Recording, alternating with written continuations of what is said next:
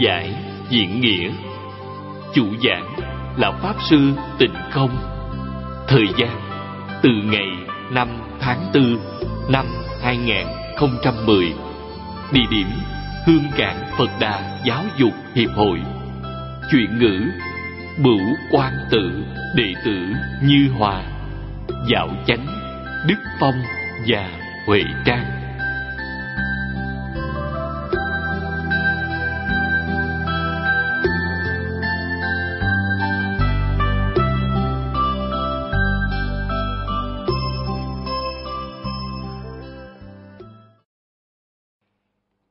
17 Xin xem Vô Lượng Thọ Kinh Giải, Trang 16 Dòng thứ tư, điểm từ dưới lên. Đại Thánh Thùy Từ Đặt Lưu Thử Kinh, Nghĩa là Đức Đại Thánh Chủ Lòng Từ, Đặc biệt lưu lại kinh này. Kinh Vân. Đương lai chi thế, Kinh đạo diệt tận. Ngã dĩ từ bi ai mẫn, Đặt lưu thử kinh, Chỉ trụ bách tuế. Kỳ hữu chúng sanh trị tư kinh giả, Tùy ý sở nguyện Giai khả đắc độ. Nghĩa là Kinh dạy. Trong đời tương lai, Kinh đạo diệt hết Ta do lòng từ bi thương xót đặc biệt lưu lại kinh này tồn tại một trăm năm. Có các chúng sanh gặp được kinh này, tùy theo sở nguyện đều được độ. Chúng ta xem đoạn này. Kinh Vân Phẩm 45 Tức Phẩm Độc Lưu Thử Kinh Trong Kinh Vô Lượng Thọ có một đoạn nói như vậy. Đương lai chi thế là nói về tương lai. Trong thuở Thích Ca Mâu Ni Phật tại thế, Ngài thuyết Pháp đã nói tới tương lai. Thời gian tương lai ấy rất xa. Sáng nay, tôi đã nhận lời mời tham dự chuyên mục phỏng vấn của đài truyền hình Phượng Hoàng. Đề tài cho lần phỏng vấn này là thảo luận về vấn đề tai nạn. Có thể thấy là hiện thời, trong, ngoài nước, vấn đề này đều được phổ biến, xem trọng. Trước đây, chúng tôi ở ngoài quốc rất ít bàn tới vấn đề này. Năm nay, tôi tham dự cuộc phỏng vấn năm tôn giáo tại Úc bàn tới vấn đề này. Họ hỏi chúng tôi, Phật giáo có cách nhìn như thế nào đối với vấn đề này? Dùng phương pháp gì để đối phó? Sáng nay, cuộc phỏng vấn của đài truyền hình Phượng Hoàng cũng nhằm bàn thảo chủ đề này. Người ngoại quốc nói tới tận thế, người Trung Quốc không nói. Quả thật mấy ngàn năm qua, Trung Quốc là đời Thái Bình hưng thịnh, là đất nước bình trị trên toàn cầu, được mọi người hết sức tôn trọng, kính phục. Trong Phật Pháp, càng chẳng có tận thế. Đức Phật nói, đương lai chi thế, kinh đạo diệt tận. Tức là trong đời tương lai, kinh đạo diệt hết. Tức là trong Pháp giận của Thích Ca Mâu Ni Phật, đến cuối cùng, kinh điển nhà Phật cũng bị tiêu mất trên thế gian này. Lúc nào vậy? Kinh dạy chúng ta, chánh pháp của Thích Ca Mâu Ni Phật là một ngàn năm, tượng pháp một ngàn năm, mạt pháp là một dạng năm. Vì thế, pháp giận là một dạng hai ngàn năm. Nói theo cách bây giờ, sự giáo hóa của Đức Thế Tôn có sức ảnh hưởng trong một thời gian dài như thế. Về không gian, nhục nhãn của chúng ta có thể thấy toàn bộ địa cầu. Nhưng nhục nhãn chúng ta chẳng thấy được sức giáo hóa của Đức Phật trọn khắp. những chiều không gian khác biệt. Những chiều không gian ấy thường được gọi là mười pháp giới. Vì thế, pháp giận của Thích Ca Mâu Ni Phật tồn tại trong thời gian dài như thế. Trong chín ngàn năm của thời mạt Pháp, mạt Pháp đã trôi qua một ngàn năm rồi. Trong chín ngàn năm ấy, Pháp giận của Phật có lúc hưng, lúc suy. Trên thực tế, hưng hay suy không phải do Phật, mà cũng chẳng phải do Pháp, mà do con người có tin tưởng giáo huấn của Phật Đà hay không? Có chịu thực sự tu tập hay không? Nếu chúng ta tin sâu, chẳng nghi ngờ, sốt sắng, y giáo, phụng hành, Pháp giận sẽ là thời chánh Pháp. Quý vị chắc chắn có thành tựu trong một đời này. Trong tịnh tông, dạng sanh Tây Phương cực lạc thế giới là chứng quả, là thành tựu, lại còn là thành tựu viên mãn. Kinh này đã giảng rất rõ ràng, rất minh bạch. Đó chính là chánh pháp. Kinh giáo diệt tận. Nói thật ra, một bộ kinh này đại diện trọn vẹn hết thảy các pháp do Thích Ca Mâu Ni Phật đã nói trong 49 năm. Vì sao? Hết thảy các pháp đến cuối cùng đều quy vào tịnh độ. Vậy thì tịnh độ há chẳng phải là hết thảy các pháp sao? Đức Phật đặc biệt từ bi đến cuối cùng lưu lại kinh này một trăm năm. Trong một trăm năm cuối cùng của thời mạt Pháp, bản nào sẽ được lưu lại? Chắc chắn là bản đang dùng hiện tại này. Chắc chắn là kinh và chú giải, tức là bản chú giải kinh này của cụ Hoàng Niệm Tổ sẽ được lưu lại đến cuối cùng trong thời mạt Pháp. Sau một trăm năm ấy, kinh này cũng chẳng còn, chẳng tồn tại trên thế gian này nữa. Vẫn còn có sáu chữ Nam Mô A Di Đà Phật. Ai có thể nghe danh hiệu này, cũng có thể tin, niệm, phát nguyện cầu sanh Tây Phương cực lạc thế giới, thì vẫn có thể thành tựu. Đức Như Lai, quả thật, từ bi vô tận, thương xót chúng sanh trong thế giới sa bà. Sau khi Đức Phật diệt độ, sau khi Phật Pháp diệt sạch trên thế gian này, chúng ta biết đại nguyện của hết thảy chư Phật Bồ Tát đều là giúp chúng sanh phá mê khai ngộ, lìa khổ được vui, chẳng bỏ chúng sanh. Hiện thời, Đức Phật chẳng tại thế. Nhằm lúc Đức Phật chẳng tại thế, Địa Tạng Vương Bồ Tát thay mặt Đức Phật trong thế gian này, thay Phật hóa độ chúng sanh. Đây là giai đoạn không có Phật xuất thế.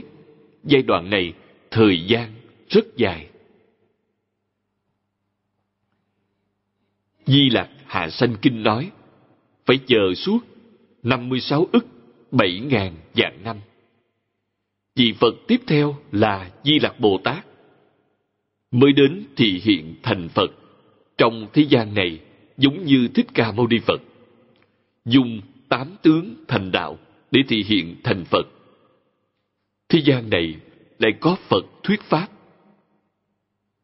Do vậy, chúng ta phải biết, trong thế gian này, thời gian có Phật xuất thế chẳng dài, tuy là một dạng hai ngàn năm. Chúng ta thoạt nhìn tưởng chừng rất dài, nhưng trong không gian và thời gian vô tận thì một dạng hai ngàn năm rất ngắn.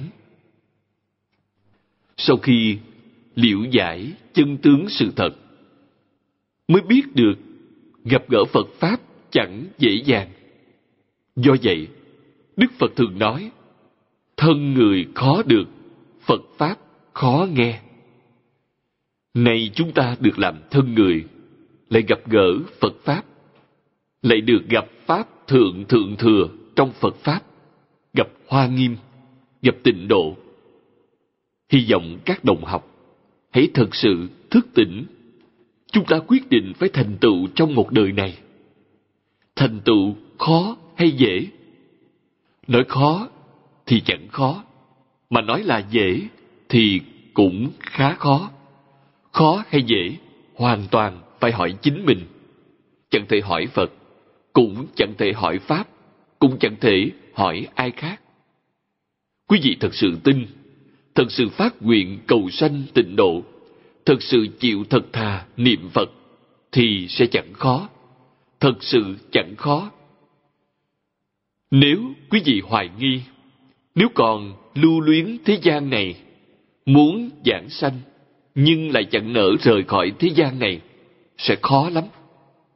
Do vậy, nhất định là nếu hiểu rõ ràng, minh bạch, lý, sự, nhân quả của tịnh độ, thì lòng tin của chúng ta sẽ thanh tịnh, chẳng cô phụ Đức Thế Tôn thuở tại thế đã giảng kinh, giáo học suốt 49 năm. Nhằm mục đích gì? Nhằm mục đích giúp chúng ta đoạn nghi, sanh tính. Chúng ta nghe hiểu rõ ràng, minh bạch duyên khởi của toàn bộ vũ trụ và sinh mạng. Chính mình do đâu mà có? Sa bà là như thế nào? Cực lạc là như thế nào? Đều hiểu rõ ràng. Chúng ta sẽ biết chọn lựa ra sao, biết dụng công như thế nào. Chúng ta dự lấy thế giới cực lạc, đến thế giới cực lạc, chứng đắc Phật quả, viên mãn, rốt ráo. Đó là như trong phần sau đã nói. Kỳ hữu chúng sanh, trị tư kinh giả, tùy ý sở nguyện, giai khả, đắc độ. Nghĩa là, nếu có chúng sanh gặp gỡ kinh này, tùy theo sở nguyện, đều được độ.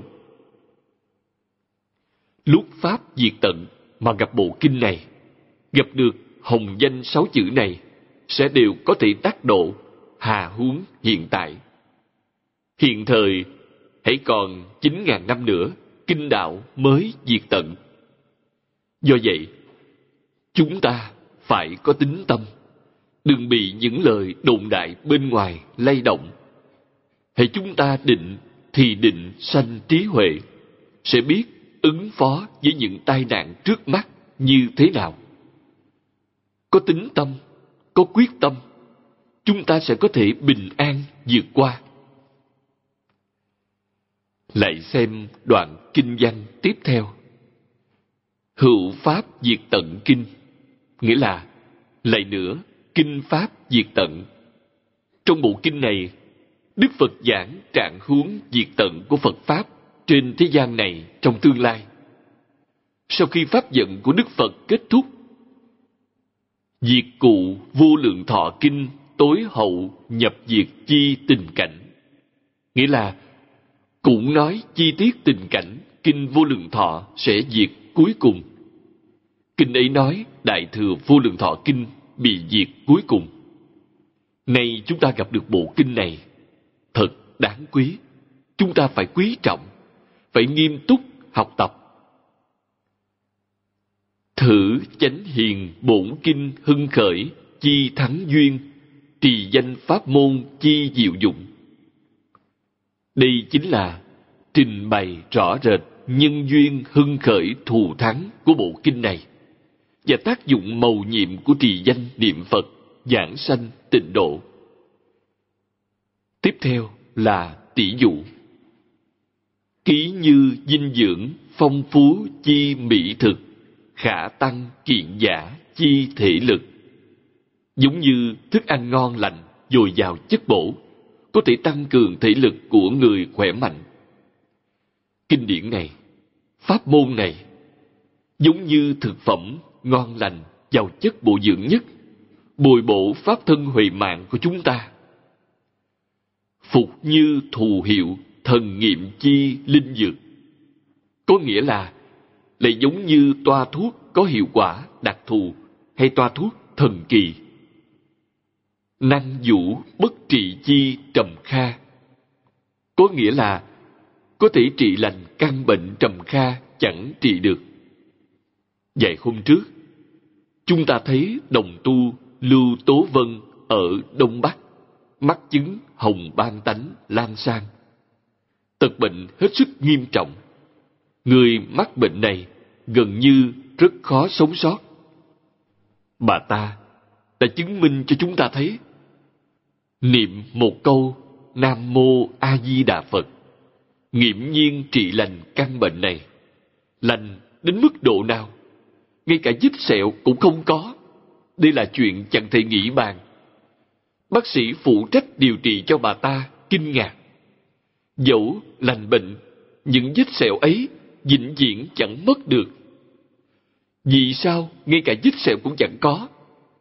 Bác sĩ hỏi bà ta, bà lành bệnh bằng cách nào? Bà ta bảo bác sĩ, tôi niệm A-di-đà Phật nên được lành bệnh. Bác sĩ tin lời bà ta. Vì sao tin tưởng? Bà ta suốt đời chưa nói dối. Đối với bất luận là ai, cũng đều là nói thật, chẳng nói dối. Vì thế, bác sĩ tin lời bà ta. Bà ta bảo niệm Phật lành bệnh thì chắc chắn là do niệm Phật mà lành bệnh. Tạo lòng tin cho mọi người. Do vậy, thân mắc cả đống bệnh tật. Xét về hiệu quả của thuốc men, thuốc tốt nhất chỉ có hiệu quả trị liệu ba phần. Bảy phần tùy thuộc vào tâm thái, tức trạng thái tâm lý. Nếu quý vị tâm thái tốt đẹp, bệnh ấy sẽ rất dễ chữa trị. Nếu tâm thái chẳng tốt lành, thường nghĩ đến bệnh tật, sợ hãi, lo âu, bệnh ấy cũng rất khó lành, chẳng dễ gì lành bệnh. Do vậy, lưu cư sĩ đã cho chúng ta biết căn bệnh của bà ta được lành là do bà ta chẳng sợ hãi chút nào. Bác sĩ bảo bà ta bệnh của bà rất nghiêm trọng, có thể chết bất cứ lúc nào, phải chuẩn bị tâm lý. Bà ta cười bảo bác sĩ, chẳng sao hết. Nếu tôi chết, tôi sẽ về thế giới cực lạc. A-di-đà Phật đến đón tiếp tôi. Tây phương cực lạc thế giới là quê nhà của tôi. Nếu là Phật, vẫn còn giao cho tôi nhiệm vụ gì đó. Muốn tôi ở lại thế gian này thì cũng được. Tôi dâng lời.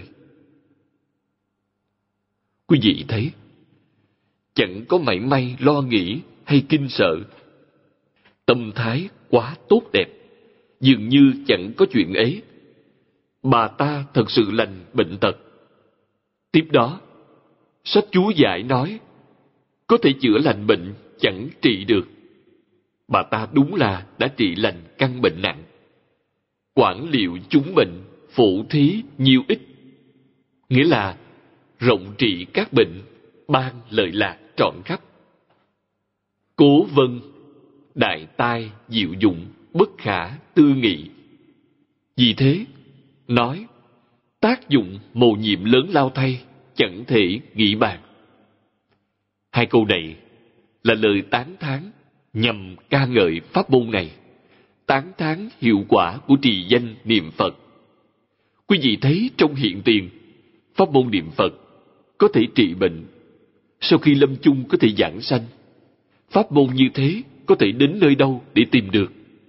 Nay chúng ta gặp được, đã gặp thì nhất định phải biết quý trọng, thật sự tu tập. Chí ư mạt thế, nghĩa là còn như trong đời mạt Pháp. Chữ mạt thế chỉ thời kỳ mạt Pháp của Thích Ca Mâu Ni Phật, tức là trong một dạng năm. Thời mạt Pháp đã trải qua một ngàn năm. Chúng ta sống nhằm lúc bắt đầu một ngàn năm thứ hai trong thời mạt Pháp. Sau này còn có một ngàn năm thứ ba, một ngàn năm thứ tư, cho đến một ngàn năm thứ mười. Vì vậy, thời gian vẫn còn rất lâu. Chí ư mạt thế, trượt ác, di thâm, chúng căn, vũ liệt, nhân thọ thập tuế, cấu trọng, chứng thâm, ư tư, lãng, thao thiên, độc diệm biến địa chi tế. Nghĩa là còn như trong đời mạt Pháp, nhơ bẩn, ác độc, sâu khắp. Các căn tánh càng kém hèn, con người thọ mười tuổi, cấu nặng, chướng sâu. Vào thuở ấy, sống ác ngập trời, lửa độc trọn khắp cõi đất. Chúng ta đọc mấy câu này. Thế chúng nói về hiện tượng xã hội trong đời mạt Pháp. Tuy chúng ta chưa sống nhằm cuối đời mạt Pháp của Thích Ca Mâu Ni, nhưng hiện thời đã có đôi chút hiện tượng này. Chúng ta chớ nên không cảnh giác. Trượt là ô nhiễm trên cả thế giới hiện thời. Mọi người đều bàn tới chuyện bảo vệ môi trường. Vì sao phải bảo vệ môi trường? Địa cầu bị ô nhiễm, ô nhiễm rất nghiêm trọng. Hoàn cảnh bị ô nhiễm, nhưng càng nghiêm trọng hơn là cái tâm thanh tịnh của chúng ta bị ô nhiễm. Do vậy, người trong thế gian này nói đến chuyện bảo vệ môi trường, có thể thu được hiệu quả hay không? Có người hỏi tôi, tôi nói thật với họ, rất khó thu được hiệu quả. Vì sao? Trong Phật Pháp có một câu nói, nói rất hay. Cảnh chuyển theo tâm. Bên ngoài là hoàn cảnh. Hoàn cảnh bị ô nhiễm có mối liên quan với lòng người. Trong tâm ô nhiễm nghiêm trọng. Nếu chẳng hóa giải chuyện này, chúng ta chỉ chú trọng hoàn cảnh bên ngoài sẽ chẳng thu được hiệu quả. Do vậy, bảo vệ môi trường thì điều đầu tiên là phải nói đến bảo vệ tâm lý. Tâm chúng ta vốn tốt đẹp. Nếu nói theo Đại Thừa Phật Pháp, tâm ta vốn thanh tịnh, vốn bình đẳng, vốn giác, chứ không mê. Nhưng nay chẳng phải vậy. Hiện thời là ô nhiễm, chẳng phải là thanh tịnh, mà là ngạo mạn, kiêu căng, bất bình, tức là chẳng hề bình đẳng, ngu si, mê hoặc cho nên trí huệ và giác ngộ chẳng thể hiện tiền. Đây là tâm lý bị ô nhiễm hết sức nghiêm trọng.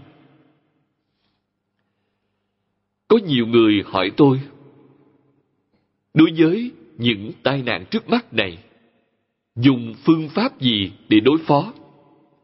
Thật ra, Đức Phật và Tổ tiên đã dạy chúng ta hãy dùng phương pháp gì? Giáo học. Trong thiên học ký của sách lệ ký có câu Kiến quốc, quân dân, giáo học, vi tiên. Nghĩa là xây dựng đất nước, cai trị dân chúng, dạy học làm đầu. Dạy học là dạy gì vậy?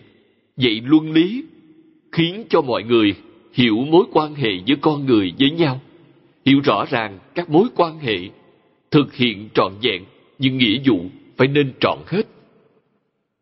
Ngũ luân, thập nghĩa, cha con có tình thân, cha từ, con hiếu, là trọn hết nghĩa vụ, đó là điều phải làm. Anh nhường em kính, vua nhân từ, bì tôi trung thành, mỗi cá nhân làm tròn nghĩa vụ, hiểu rõ các mối quan hệ, thực hiện nghĩa vụ, đó chính là sự hài hòa trong vũ trụ. Xã hội là hài hòa, gia đình hòa thuận, thực sự là hạnh phúc mỹ mãn trong đời người. Do đâu mà có? Do dạy dỗ mà thành. Quý vị thấy tại Trung Quốc, suốt mấy ngàn năm, có triều đại nào không xem trọng giáo dục? Ở đây, giáo dục chẳng phải là dạy khoa học kỹ thuật, mà là giáo dục cách làm người, cũng là giáo dục nhân tánh. Giáo dục nhân tánh là gì? vốn là lành. Nhân chi sơ tánh bổn thiện. Con người thoạt đầu tánh vốn lành. Giáo dục về cái vốn sẵn tốt lành trong mỗi cá nhân. Đã dạy được như vậy thì chuyện gì, vấn đề gì cũng đều được giải quyết. Sau khi đã dạy dỗ tốt đẹp, ai nấy cũng là người tốt người tốt chắc chắn chẳng làm chuyện xấu. Do vậy, mọi chuyện đều là chuyện tốt. Sau khi làm được điều này, sẽ là như Kinh Phật đã dạy. Nhật nhật thị hảo nhật, thời thời thị hảo thời. Nghĩa là ngày nào cũng là ngày tốt, giờ nào cũng là giờ tốt. Vì thế, phương pháp để giải quyết và đối phó là giáo dục. Hôm nay, tại đài truyền hình Phượng Hoàng, họ cũng nêu ra vấn đề này. Tôi nói, chỉ cần thực hiện tốt giáo dục, vấn đề sẽ được hóa giải. Giáo dục luân lý, giáo dục đạo đức, giáo dục nhân quả, lại còn phải giáo dục tôn giáo, thì xã hội mới được kiện toàn, mới viên mãn. Mọi người đều biết trong các tôn giáo, chỉ nói đến các tôn giáo cao cấp, có luân lý, đạo đức, nhân quả, khoa học, triết học, chẳng phải là mê tín. Trên thế giới này, nhiều người công nhận sáu tôn giáo lớn. Giáo nghĩa của sáu tôn giáo lớn ấy đều có năm khoa mục ấy. Nếu mỗi tôn giáo đều phổ biến, tuyên dương năm khoa mục, luân lý, đạo đức, nhân quả, triết học, khoa học đã được giảng trong kinh điển để giáo hóa tín đồ. Xã hội này sẽ hòa thuận, tai nạn sẽ được hóa giải. Chỉ cần chúng ta chịu nỗ lực làm việc này. Tôi tin tưởng mỗi tín đồ tôn giáo đều vui lòng, nhất là hiện thời, nhìn thấy tai nạn ngay trước mắt. Họ sẽ đồng tâm hiệp lực hóa giải tai nạn. Hóa giải từ chỗ nào? Hóa giải ngay trong tâm hạnh của chúng ta. Thật vậy à? Đúng vậy. Cảnh chuyển theo tâm. Kinh Phật dạy như thế, dường như thiếu căn cứ khoa học. Chúng ta rất khó tin tưởng. Hết sức khó có là tiến sĩ Giang Bổn Thắng của Nhật Bản đã làm thí nghiệm trên nước suốt 12 năm nhằm chứng minh vật chất.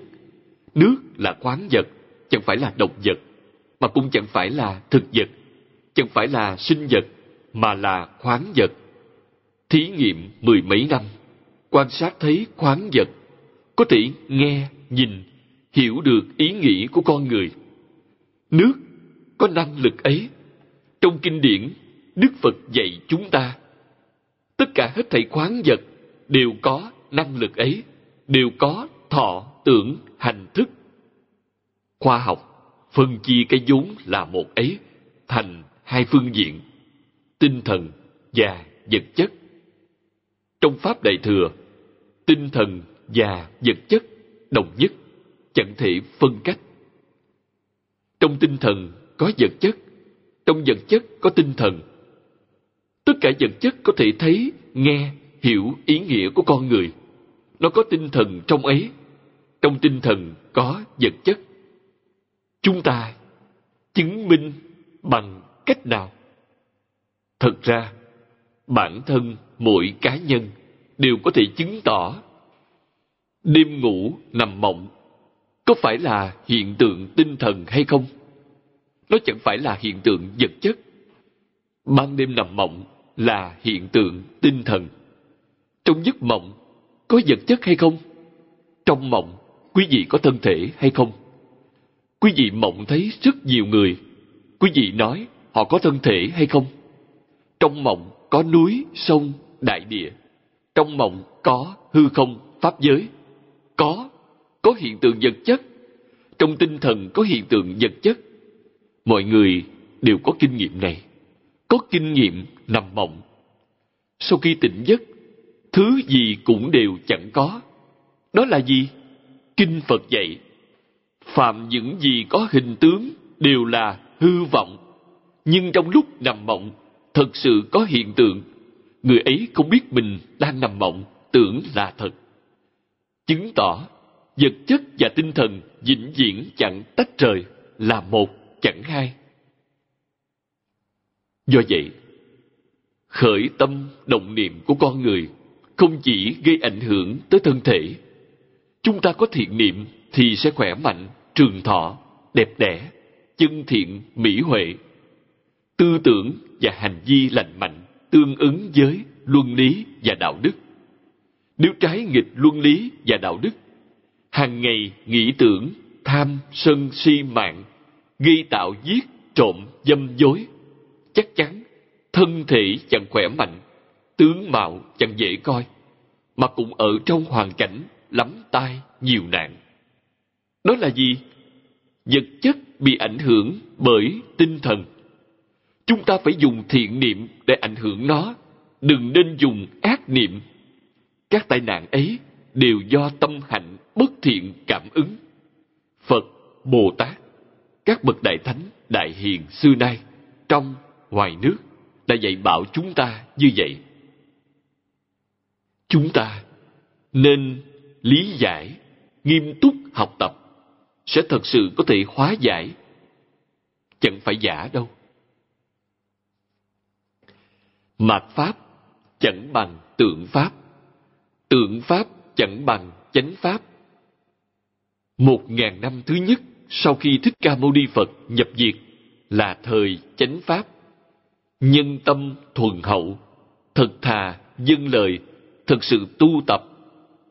Do vậy, giới luật thành tựu chỉ cần nghiêm túc giữ giới luật tốt đẹp, người ấy có thể chứng quả, chứng quả A-la-hán rất nhiều.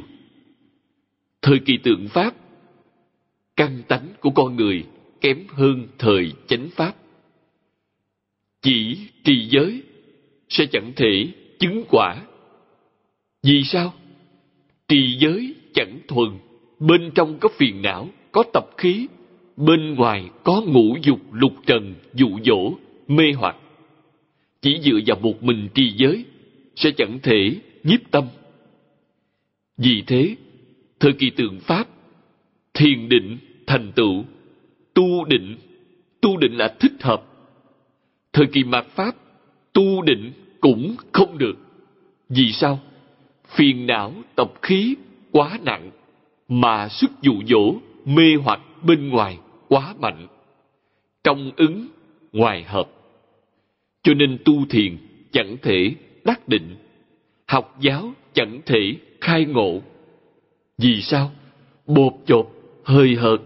Đây là hiện tượng trong hiện tại, trượt ác trọn khắp, sâu đậm, ngày càng sâu hơn. Căn tánh ngày càng kém cỏi con người thọ mười tuổi trong kinh đức phật dạy chúng ta ngày nay sanh nhầm giai đoạn được gọi là giảm kiếp. Thọ mạng con người lúc dài nhất là tám dạng bốn ngàn năm. Lúc ấy, tuổi thọ dài nhất.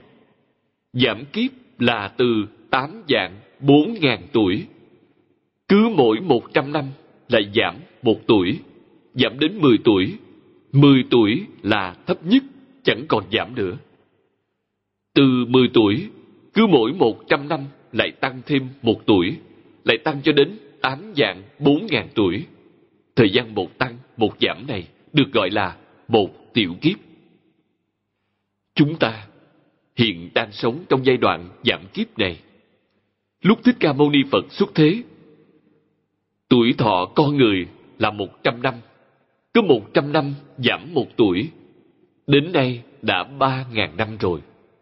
Vì vậy, Tuổi thọ bình quân của con người trong hiện tại là 70 năm. Chúng ta thấy người Trung Quốc thường nói Nhân sinh thất thập cổ lai hy Nghĩa là người sống đến 70 tuổi xưa nay hiếm.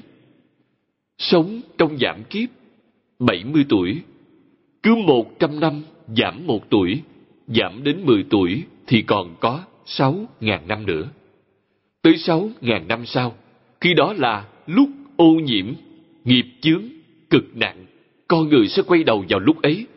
Vì sao? Chịu quả báo quá khổ sở, kẻ đã bị đau khổ tột bậc sẽ quay đầu tỉnh ngộ. Tỉnh ngộ sẽ tiếp nhận giáo huấn của Phật, Bồ Tát, tiếp nhận giáo huấn của Thánh Hiền. Ư tư, ác lãng, thao thiên, Nghĩa là, trong khi ấy, sống ác ngập trời. Ác ở đây là thập ác. Nhìn vào tình hình hiện thời của chúng ta thấy rất tương tự. Do vậy, có tai nạn, ác là nói tới thập ác. Quý vị nghĩ xem, ta rất lắng lòng, quan sát khách quan, sẽ thấy nam, nữ, già trẻ, các nghề nghiệp trong xã hội này đang suy tưởng gì? Họ nghĩ tới sát sanh, trộm cắp. Sát sanh là gì? Tổn hại người khác, hòng làm lợi cho bản thân. Điều này thuộc về sát sanh. Trộm cắp là trong mỗi niệm đều chiếm tiện nghi của người khác. Nói cách khác, khởi tâm, động niệm đều là tổn người lợi mình. Có ý niệm này, chẳng hề thấy con người khởi tâm, động niệm, tổn hại chính mình để tạo lợi ích cho người khác. Nếu có ý niệm như vậy, thì mới có thể tiến cao hơn. Khởi tâm động niệm toàn là tổn người lợi mình, thì còn làm sao được nữa? Ai nấy đều tổn người lợi mình, lẽ nào chẳng phát sanh xung đột? Do vậy, xung đột ngày càng nhiều. Vô lượng vô biên, vô tận xung đột. Hóa giải bằng cách nào? Trong quá khứ, tôi đã nhiều lần tham dự hội nghị hòa bình của Liên Hiệp Quốc. Chủ đề thảo luận là hóa giải xung đột. Từ trong gia đình, vợ chồng xung đột, cha con xung đột, anh em xung đột, xóm giềng xung đột, cho đến trong xã hội các sắc dân xung đột, quốc gia xung đột, thậm chí xung đột văn hóa, xung đột tôn giáo, quá nhiều mối xung đột dẫn đến động loạn, chiến tranh, tai họa tày trời, sống ác ngập trời. Lửa độc Độc là gì? Ngũ độc, tức tham sân si mạng nghi. Tham sân si mạng là độc. Nghi là gì? Hoài nghi giáo huấn của Thánh Hiền. Quý vị thấy Phật Bồ Tát, Cổ Thánh, Tiên Hiền cũng xếp điều này, tức là nghi vào độc. Coi nó là một trong năm thứ độc. Giáo huấn của Thánh Hiền là những thứ tốt đẹp mà quý vị hoài nghi, chẳng chịu tiếp nhận, không chịu học tập, chẳng thể phụng hành. Nói cách khác, giáo huấn của Thánh Hiền nhằm cứu vớt, chữa trị quý vị. Quý vị khắp thân bệnh nặng lại chẳng chịu tiếp nhận trị liệu. Chẳng phải là chỉ còn con đường chết hay sao? Xã hội ngày nay khiến cho chúng ta cảm giác sống ác ngập trời, lửa độc khắp đất. Vậy thì thế gian sẽ có đại tai nạn hiện tiền, đó là đạo lý tất nhiên. Nhằm hóa giải tai nạn này, quý vị tin tưởng chúng ta buông tham sân si mạng nghi xuống. Vì thế, Đức Phật dạy chúng ta hai câu, vấn đề sẽ được giải quyết. Cần tu giới định huệ, tức diệt tham sân si. Xuyên tu giới định huệ, dứt diệt tham sân si, vấn đề sẽ bị hóa giải. Chúng ta có chịu làm hay không? Giới là gì? Giới là quy củ. Đệ tử quy là giới của nho gia. Cảm ứng thiên là giới của đạo gia. Thập thiện nghiệp đạo là giới của nhà Phật. Ba căn cội, nho, thích, đạo này thuộc về giới. Chúng ta có thể tuân thủ, phụng hành. Những thứ ấy là giáo huấn của Thánh Hiền. Chúng ta đừng hoài nghi, hãy nên tin tưởng giống như phu tử đã nói. Tính nhi hiếu cổ nghĩa là tin tưởng chuộng cổ.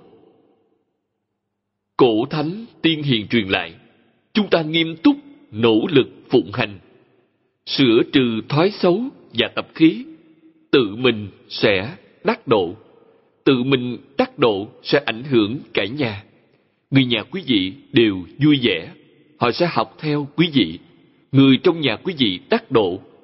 Người nhà đắc độ, xóm giềng, thân thích, bằng hữu trông thấy, sẽ học theo quý vị. Toàn bộ đều đắc độ, dần dần ảnh hưởng xã hội. Nếu quốc gia giác ngộ, không chỉ cứu đất nước, mà còn cứu toàn bộ thế giới. Quốc gia đề cao ba món căn bản của nho thích đạo. Nam, nữ, già trẻ, các nghề nghiệp cùng nhau học tập. Dùng Internet và phương tiện truyền thông để đề xướng rộng rãi. Do vậy, tôi thường nói, nếu quốc gia thật sự làm theo cách này, trong vòng một năm, quốc gia sẽ an định, thái bình. Một quốc gia thu được hiệu quả tốt đẹp ngần ấy, các quốc gia khác sẽ đến học tập. Ba năm, tối đa là năm năm, thế giới này an định, hòa bình, tai nạn gì cũng đều không có. Trong kinh, Đức Phật dạy chúng ta, niệm lực của chúng ta không chỉ ảnh hưởng thân tâm của chính mình, mà còn ảnh hưởng hoàn cảnh xung quanh. Lại còn có thể ảnh hưởng tới quỹ đạo của các tinh cầu trong vũ trụ. Hệ chánh niệm thì các tinh cầu vận chuyển bình thường sẽ chẳng lệch quỹ đạo, sức mạnh to dường ấy. Bất luận là Thái Dương hệ, bất luận ngân hà hệ, nó có sức mạnh to lớn gần ấy. Chúng ta có thể tin tưởng hay không? Tôi tin các đồng học đã học tu hoa nghiêm áo chỉ, vọng tận hoàng nguyên, sẽ tin tưởng chuyện này. Vì sao? Nửa phần trước, trong bài luận văn ấy của hiền thụ quốc sư, đã giảng thấu triệt duyên khởi vũ trụ. Vũ trụ hình thành ra sao? Dạng pháp xuất hiện như thế nào? Huệ Năng Đại Sư khi khai ngộ đã nói, tự tánh có thể sinh ra dạng pháp, ta do đâu mà có? Đã hiểu rõ ràng, minh bạch toàn bộ, quý vị bèn biết sức mạnh của niệm lực quá to lớn. Những điều được giảng trong bài văn ấy là thật, chẳng giả. Bài văn ấy giảng về Kinh Hoa Nghiêm, giảng giải tinh hoa Kinh Hoa Nghiêm. Vọng là vọng tưởng, phân biệt, chấp trước. Buông hết những thứ ấy xuống, đoạn sạch chúng.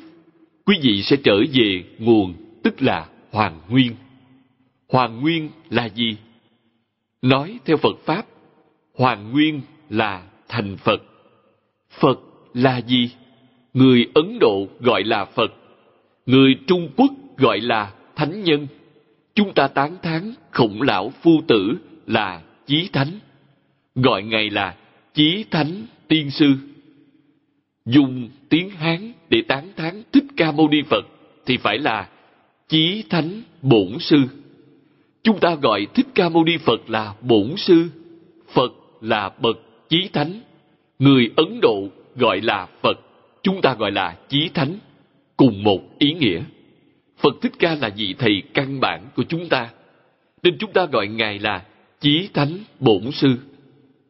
Dùng cách nói này của người Hoa sẽ dễ hiểu, rất dễ lãnh hội. Ngài chẳng phải là thần, mà cũng chẳng phải là tiên. Thuở tại thế, Ngài khai ngộ lúc 30 tuổi sau khi khai ngộ, liền tiến hành dạy học suốt một đời. 79 tuổi, viên tịch. Giảng kinh, giáo học, 49 năm. Nói theo cách bây giờ, chức nghiệp của Ngài là thầy, lại còn hết sức khó có. Ngài đã chọn hết dĩ dụ của một vị thầy, chẳng lấy học phí, nhiệt tâm dạy học. Dạy dỗ chẳng phân biệt, bất luận người nào quốc gia khác biệt, dân tộc khác biệt, văn hóa khác biệt, tôn giáo, tín ngưỡng khác biệt. Chỉ cần quý vị tìm đến Ngài, Phật đều rất hoan hỷ, hết sức sốt sắng dạy quý vị. Một vị thầy tốt đẹp dường ấy. Chúng ta được biết Ngài, học tập theo Ngài, quá sức may mắn dường ấy. Thầy hiện thời chẳng tại thế, chẳng sao hết tài liệu giảng dạy của Ngài vẫn còn trong thế gian này.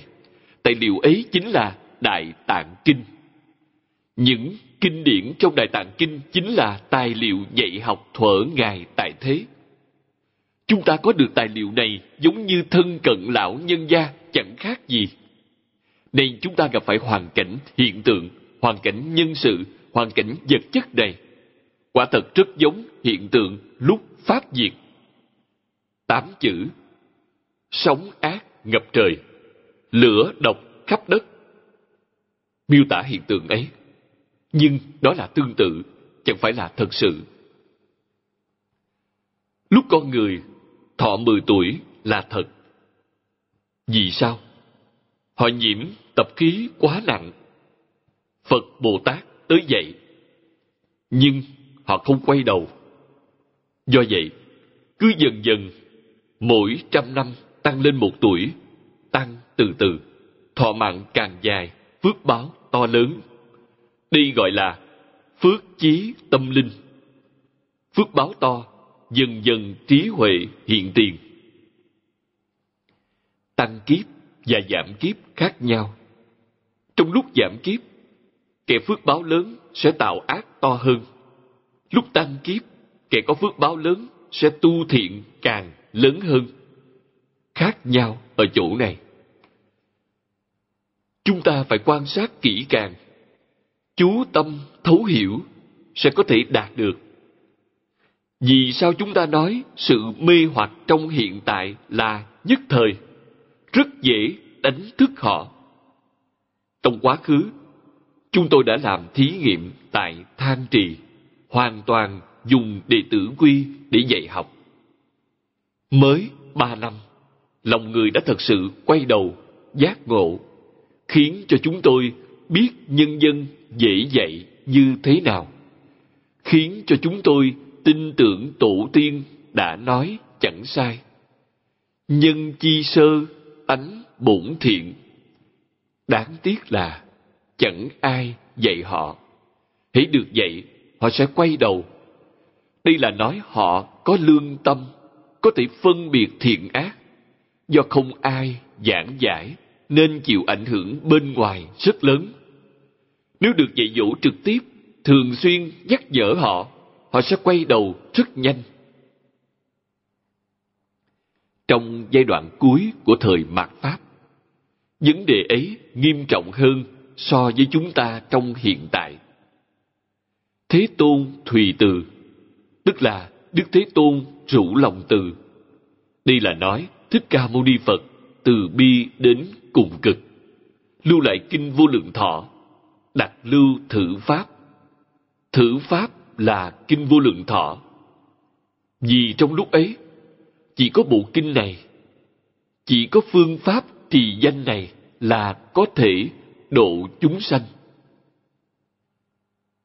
Dĩ tác từ hàng, dĩ dáng cam lộ.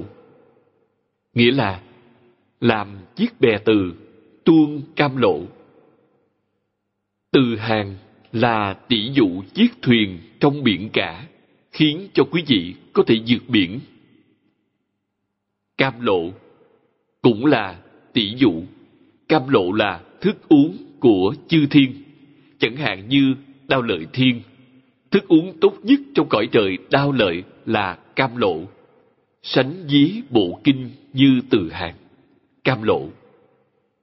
Phật ân thâm trọng, phấn thân nan báo, nghĩa là ân phật sâu nặng, nát thân khó đền. Tri ân thì quý vị mới biết cảm ơn, mới nghĩ đến báo ân nếu chẳng biết ân đức này, làm sao quý vị có ý niệm cảm ơn? Càng không thể nghĩ đến báo ân. Những điều này hoàn toàn kỵ vào giáo học. Chúng ta học tập phần giáo khởi nhân duyên tới đây. Tiếp đó, đoạn lớn thứ hai là bổn kinh thể tánh, tức là thể tánh của kinh này. Đoạn này có ý nghĩa khá sâu thể là gì? Là sợ y. Cái để giáo nghĩa nương tựa vào, căn bản để lập ra giáo nghĩa. Những lý luận được giảng, phương pháp được sử dụng, cảnh giới sẽ đắc trong kinh điển này dựa trên đạo lý nào? Nếu chẳng hiểu rõ điều này tính tâm của chúng ta chẳng thể kiến lập. Thật sự có đạo lý, chúng ta sẽ tin tưởng. Đức phật nương vào gì để nói, nương vào gì để chỉ dạy chúng ta? Xin xem kinh văn. Nhất thiết đại thừa kinh điển gia dĩ thật tướng vi kinh chánh thể. Nghĩa là, hết thảy kinh điển đại thừa đều lấy thật tướng làm chánh thể của kinh câu này, trước hết nêu ra kinh thể. Quý vị thấy hết thảy kinh điển đại thừa, không riêng gì bộ kinh này, đều lấy thật tướng làm thể. Thật tướng là gì? Chân tướng sự thật là chánh thể.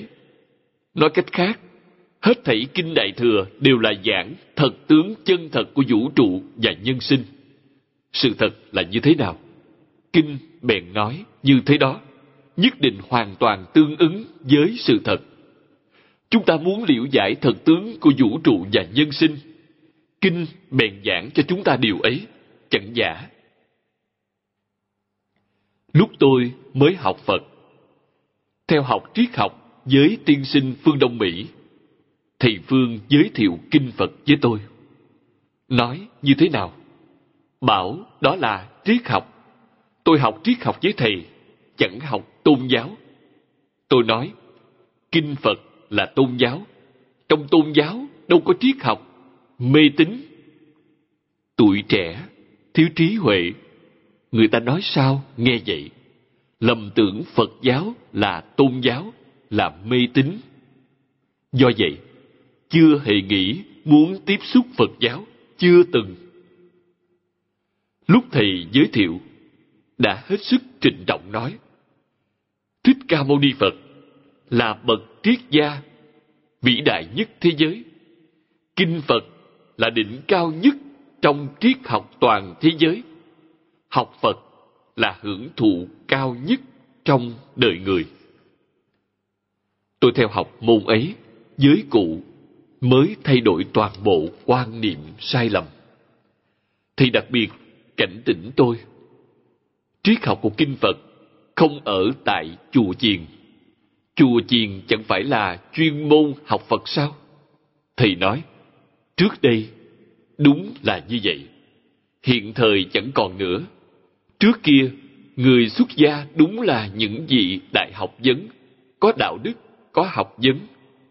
Hiện thời, họ chẳng học, chùa chiền có kinh điển, họ niệm kinh chứ chẳng nghiên cứu chẳng nương theo giáo huấn trong kinh điển để học tập. Do vậy, anh phải học tập triết học trong kinh phật, phải khởi sự từ kinh điển. Thầy bảo tôi điều này. Câu nói ấy vô cùng quan trọng. Nếu chẳng được nhắc nhở bởi câu ấy, tôi đến chùa miếu tìm gặp các vị xuất gia, thỉnh giáo họ họ chẳng có cách gì trả lời. Tôi sẽ hoài nghi lời thầy phương có vấn đề. Lòng tin vào thầy bị dao động. Khéo sao thầy nói câu ấy? Bảo tôi tìm tòi trong kinh điển, không cần phải đến hỏi bọn họ. Hãy trực tiếp tìm từ kinh điển. Không lâu sau đó, tôi được biết, chương gia đại sư giống như thầy phương chương gia đại sư vô cùng yêu thương tôi, rất quan tâm dạy dỗ. Lão nhân gia dạy tôi học thích ca mâu ni phật, bảo tôi đọc thích ca phổ và thích ca phương chí. Đó là truyện ký về thích ca mâu ni phật trong đại tạng kinh do người đời đường viết. Chúng tôi liệu giải cuộc đời thích ca mâu ni phật, đã hiểu rõ đức phật. Nếu quý vị học phật mà chẳng biết gì về thích ca mâu ni phật. Sự học tập của quý vị có vấn đề. Rất dễ ngã theo thiên kiến, đi vào lối rẽ. Nói theo kiểu người hiện thời là đi đường vòng. Quý vị nhận biết, thích ca mâu ni phật rõ ràng sẽ chẳng đi lòng vòng. Lời chỉ đạo này hết sức hay. Chương gia đại sư khuyên tôi xuất gia. Tôi rất dâng lời vì tôi không có gia quyến tại đài loan cha tôi đã mất sớm mẹ còn có một em trai ở đại lục chăm sóc khi ấy tin tức chẳng thông suốt cả 36 năm chẳng có tin tức gì đôi bên chẳng biết tình hình của nhau. Do vậy, tôi là một người chẳng lo âu gì ở Đài Loan. Thầy bảo đi xuất gia, được. Chuyên dồn công sức nơi Phật Pháp. Tôi xuất gia là giảng học, tức là dạy học. Tôi học Phật bảy năm rồi xuất gia. Xuất gia xong bèn dạy tại Phật học viện. Ngoài dạy học ra, nhận lời mời giảng kinh. Giảng suốt 59 năm chẳng ngừng. Mỗi ngày đều giảng. Tôi ở Úc trong các trường đại học. Hiệu trưởng đại học cách Lý Phỉ Tư mời tôi dùng cơm. Hỏi tôi một câu. Thưa Pháp Sư, thầy giảng kinh, lúc ấy đã giảng kinh 43 năm. Trong 43 năm, có khi nào gặp phải trường hợp người khác hỏi mà thầy chẳng thể trả lời không?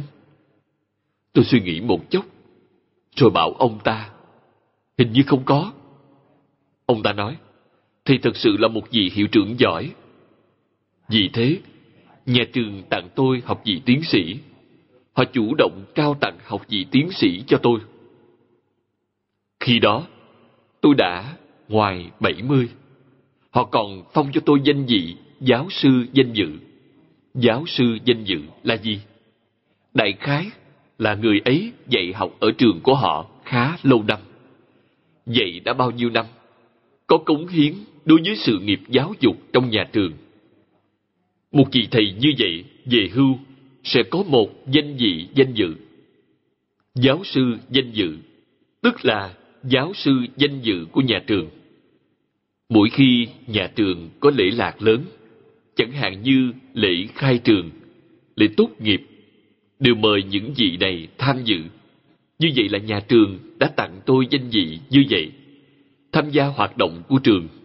Sau này, thật sự là đại biểu của trường tham dự hội nghị Liên Hiệp Quốc. Thưa quý vị, nếu người ta hỏi quý vị, Thích Ca Mâu Ni Phật suốt đời giảng kinh, suốt cuộc giảng những gì? Giải đáp bằng một câu, giảng về thật tướng của vũ trụ và nhân sinh. Quý vị nói xem, có phải là mê tín hay không? Chẳng mê tín. Câu này rất trọng yếu. Nếu không, quý vị học Phật như thế nào? Tôi nhớ có một năm, lúc tôi ăn Tết ở Đài Loan, có một đồng học tới gặp tôi. Ông ta là giáo sư đại học. Khi gặp tôi cho biết, ở Đại học Phụ Nhân, trong chương trình ngoại khóa, ông ta đã giảng cho sinh viên một bộ phổ hiền hành nguyện phẩm. Ông ta kể với tôi như vậy.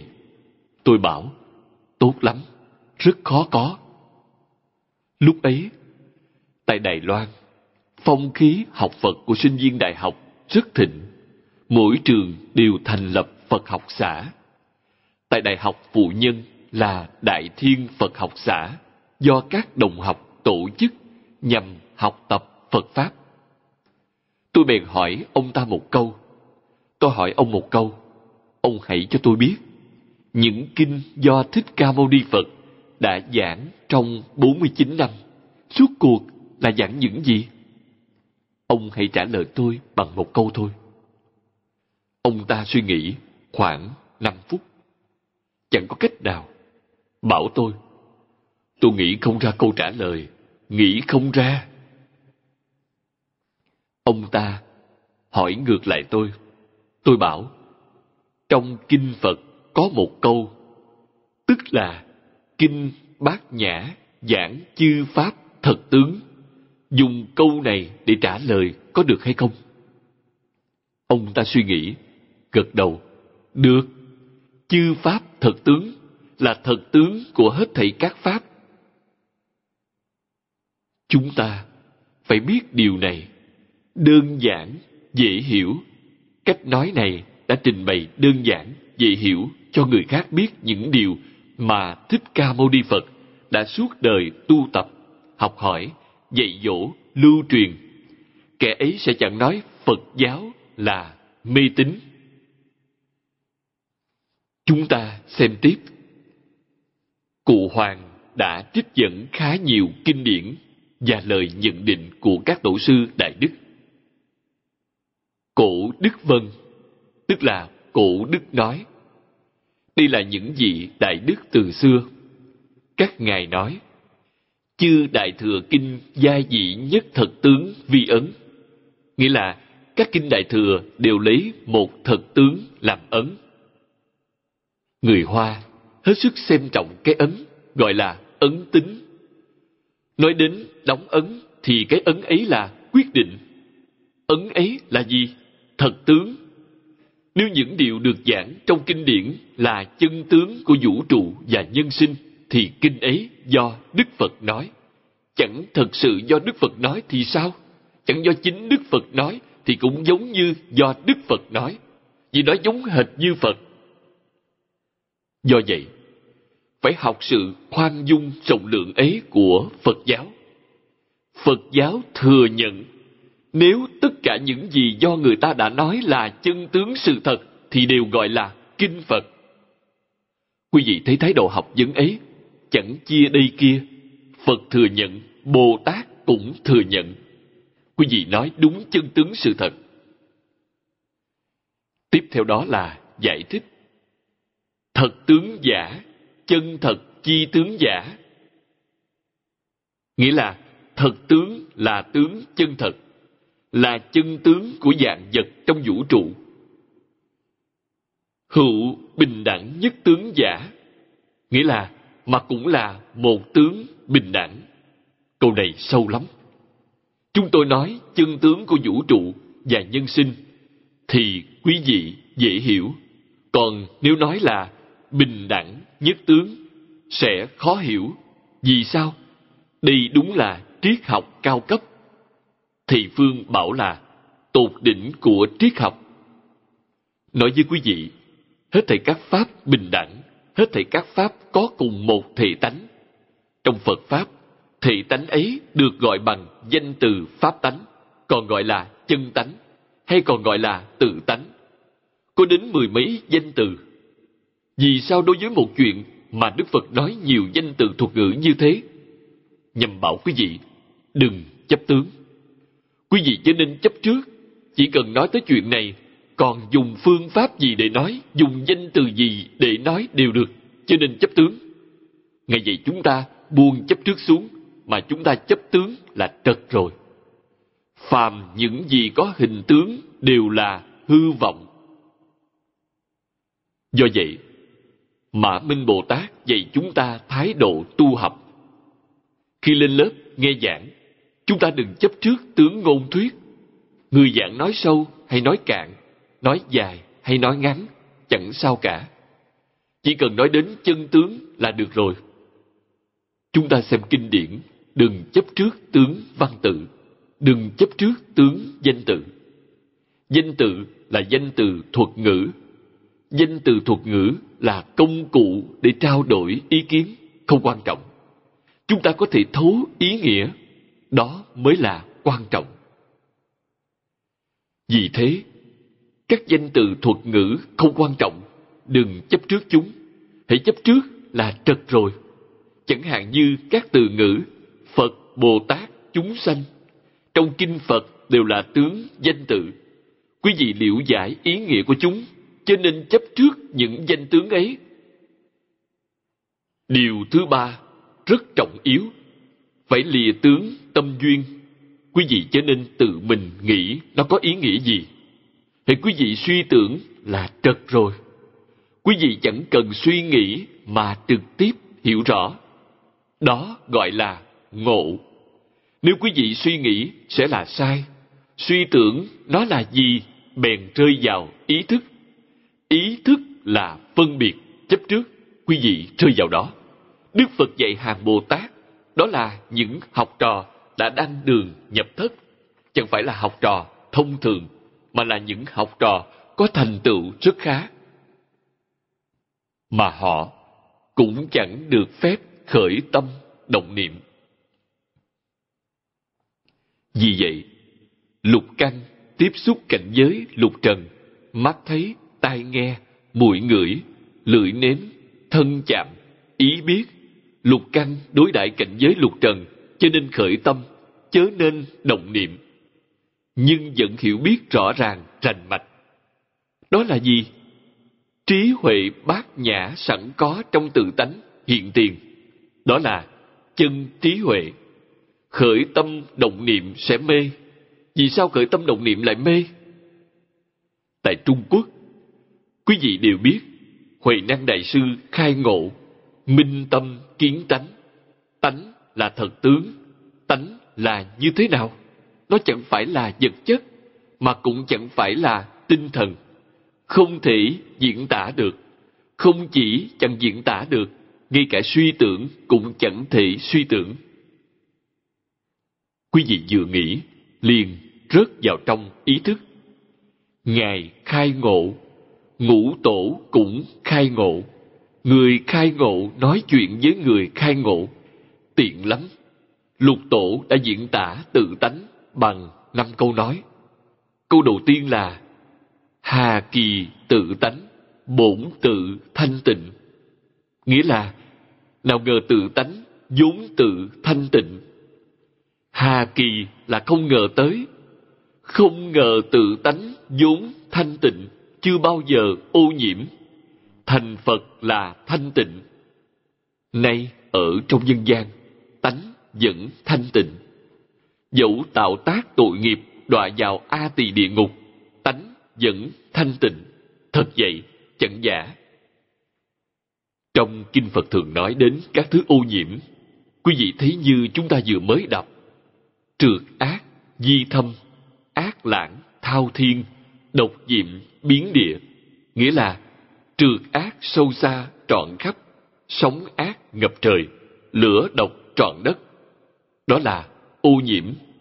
Ô nhiễm chẳng liên quan gì đến tự tánh. Cái gì bị ô nhiễm? A lại gia ô nhiễm. Tự tánh chẳng thể bị ô nhiễm. A lại gia có sanh diệt. Tự tánh chẳng thể có sanh diệt. A lại gia là gì? A lại gia là vọng tâm, là giả, chẳng phải là chân tâm. Chân tâm quyết định chẳng có sanh diệt. Quyết định chẳng bị lay động. Quyết định chẳng có ô nhiễm đó là chân tâm. Quý vị thấy, nó là con người thật sự của quý vị. Chúng ta dùng chân tâm thì là phật, dùng vọng tâm thì là phạm phu. Vọng tâm là a lại gia a lại gia là gì? Là tâm ý thức. Quý vị phải nhớ, tâm là vọng tưởng, ý là chấp trước, thức là phân biệt chúng ta dùng những thứ ấy, nên khởi tâm đồng niệm đều là vọng tưởng, phân biệt, chấp trước, giả trất, chẳng thật. Do dùng những thứ ấy, nên mới có lục đạo luân hồi. Nếu quý vị chẳng dùng những thứ ấy, lục đạo luân hồi sẽ chẳng có. Không chỉ lục đạo luân hồi chẳng có, ngay cả mười pháp giới cũng không có. Không có những thứ ấy thì là cảnh giới gì? Đó là nhất chân pháp giới do vậy, mười pháp giới và lục đạo luân hồi đều là mộng, giống như nằm mộng. Trong mộng có những hình tướng, thì là lúc quý vị mê mới có. Khi giác ngộ, tỉnh ngộ sẽ chẳng còn nữa. Nói cách khác, quý vị dùng vọng tưởng phân biệt chấp trước thì có.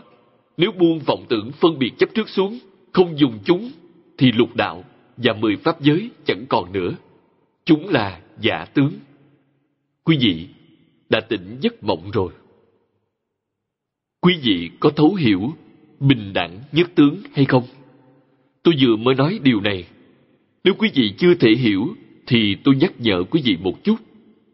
Trong mộng, bất luận là hưởng lạc hay chịu khổ, sau khi tỉnh giấc, có phải là giống nhau hay không? Lạc chẳng có, mà khổ cũng không có chẳng phải là bình đẳng nhất tướng sao? Chúng chẳng phải là thật. Thiên đường, địa ngục toàn là giả. Nhưng quý vị phải hiểu, quý vị chưa tỉnh sẽ thật sự hứng chịu. Quý vị đang nằm mộng thì thiên đường thật sự vui, trong địa ngục thật sự khổ, dường như chẳng giả chút nào. Sau khi tỉnh mới biết chúng là giả. Phàm những gì có hình tướng đều là hư vọng. Hết thảy pháp hữu vi như mộng huyễn bọt bóng quý vị biết những điều ấy là bình đẳng nhất tướng. Nếu quý vị học vọng tận hoàng nguyên quán, sẽ rất dễ liễu giải bình đẳng nhất tướng. Vọng tận hoàng nguyên là nhất tướng. Nay chúng ta liễu giải, chưa đoạn vọng tưởng phân biệt chấp trước, vẫn tiếp tục sử dụng chúng. Nhưng chúng ta tin tưởng lời Thích Ca Mâu Ni Phật là chân thật, chẳng giả. Bài luận văn này do hiền thủ quốc sư dựa theo kinh Hoa Nghiêm soạn ra cũng là chân thật, chẳng giả. Này chúng ta thấy sắc, nghe tiếng, chúng ta dùng cái tâm bình đẳng để đối đãi chắc chắn không có sai biệt. Nghĩ Đức Phật thường dạy trong Kinh Đại Thừa, hết thảy chúng sanh vốn là Phật. Chúng ta dùng tâm thái này để xử sự, đãi người, tiếp vật, để sống. Đó chính là cảnh giới Phật. Quý vị có phân biệt, tôi không phân biệt. Quý vị có chấp trước, tôi không chấp trước. Quý vị có khởi tâm, động niệm, tôi chẳng khởi tâm, động niệm. Tôi có thể tùy thuận sự phân biệt chấp trước của quý vị, nhưng chính mình chẳng phân biệt chấp trước, giống như diễn tuồng. Trên sân khấu, quý vị phải biểu diễn theo kịch bản. Kịch bản bắt cười thì quý vị phải cười, bắt khóc, quý vị phải khóc. Có phải là quý vị thực sự cười hay khóc không? Chẳng hề. Cứ dựa theo kịch bản để biểu diễn. Phật Bồ Tát ở trong nhân gian. Quý vị vui vẻ, các ngài cũng vui vẻ. Quý vị khổ sở, dường như các ngài cũng có tâm đồng cảm. Đó là gì? Đó là diễn tuồng. Quý vị là thật sự, các ngài là giả, khác hẳn. Quý vị thực sự có khổ, có sướng, các ngài chẳng khổ mà cũng chẳng sướng. Đây là người giác ngộ ở cùng chỗ với người chưa giác ngộ, nhưng khác nhau. Người có cùng cảnh giới giác ngộ như gì ấy sẽ thấy được, thấy rất rõ ràng.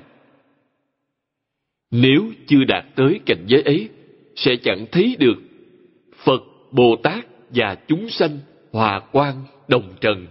Nhưng chúng sanh nhìn không ra, đó gọi là diệu.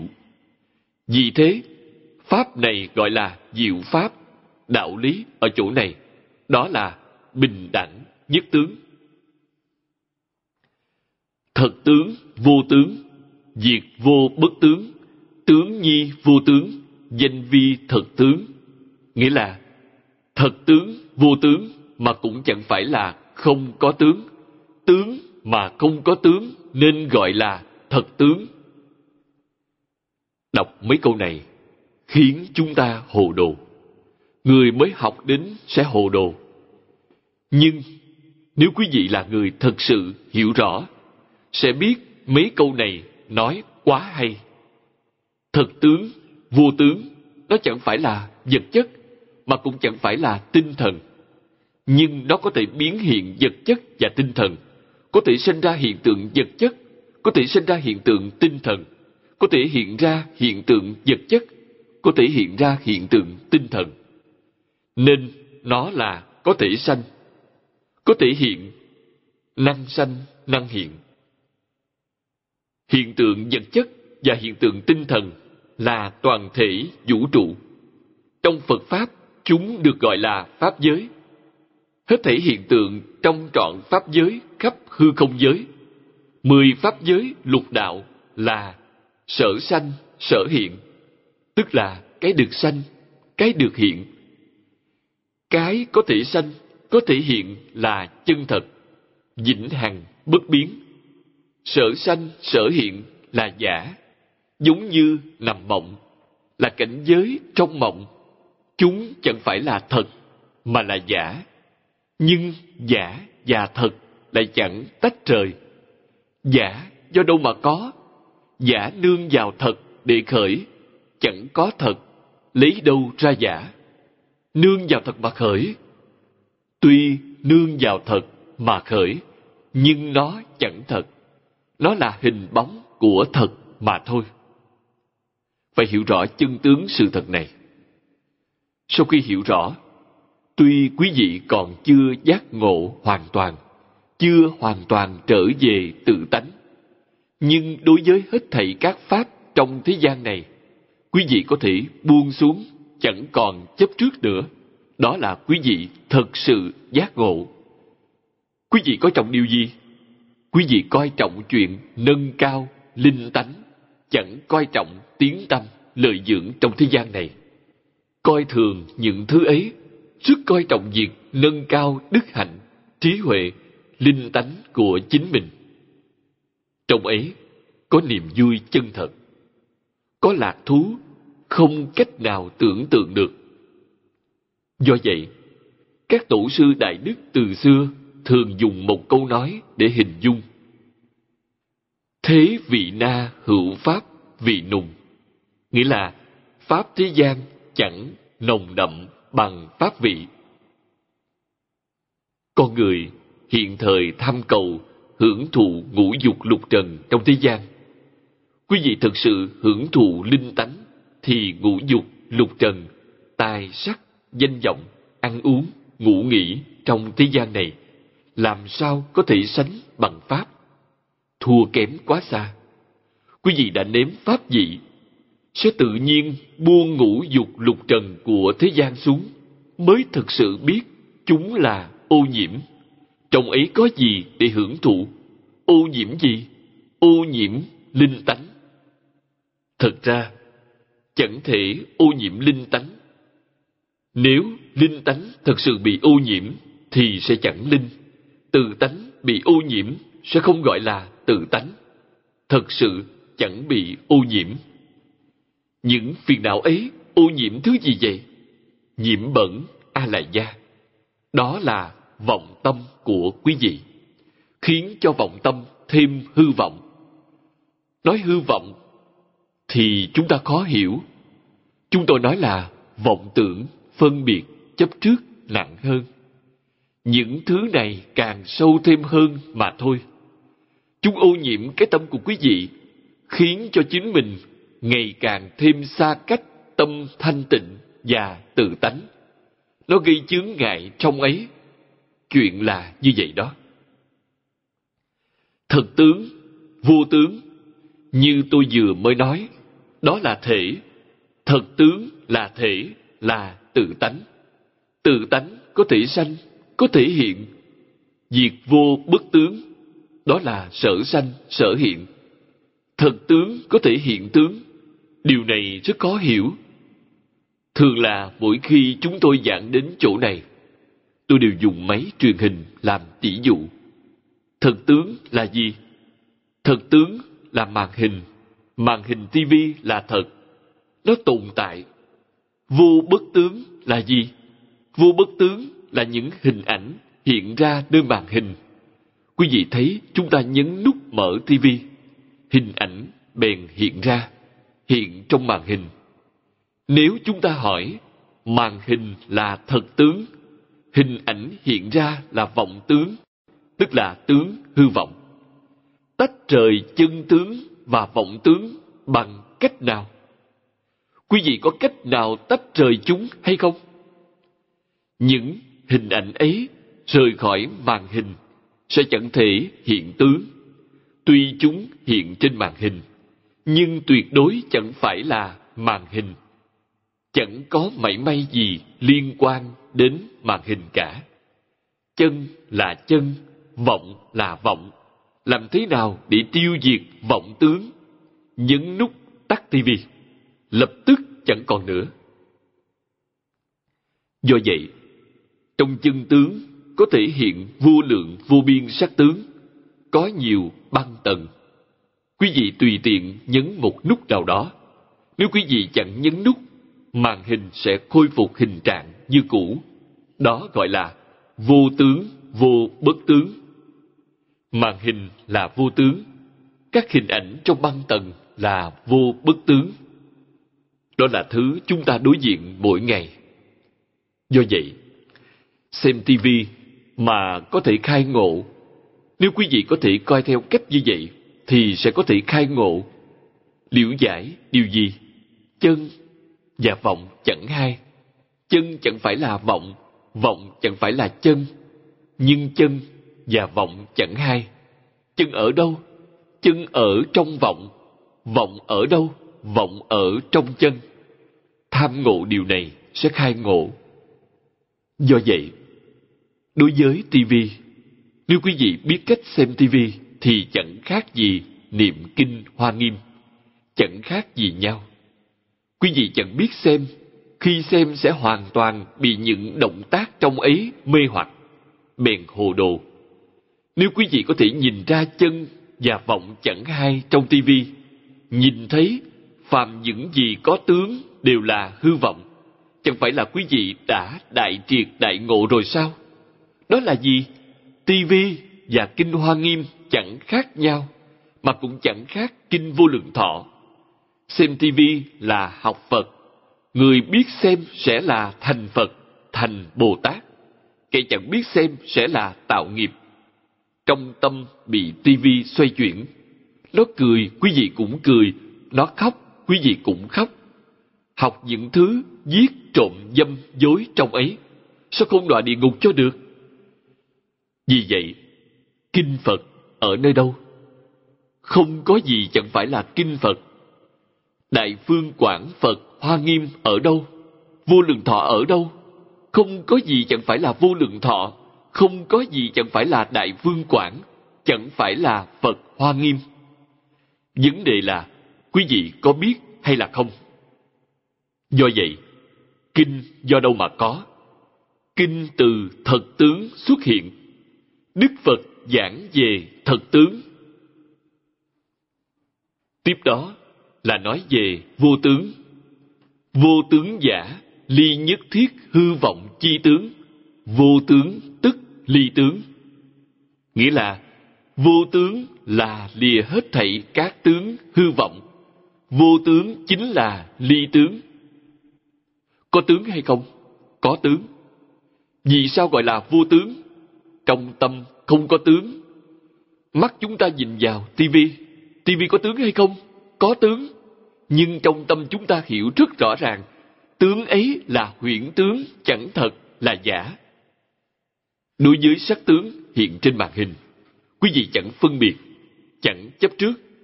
Quý vị chẳng chấp trước thì là tu A-la-hán, chẳng phân biệt là tu Bồ Tát hạnh.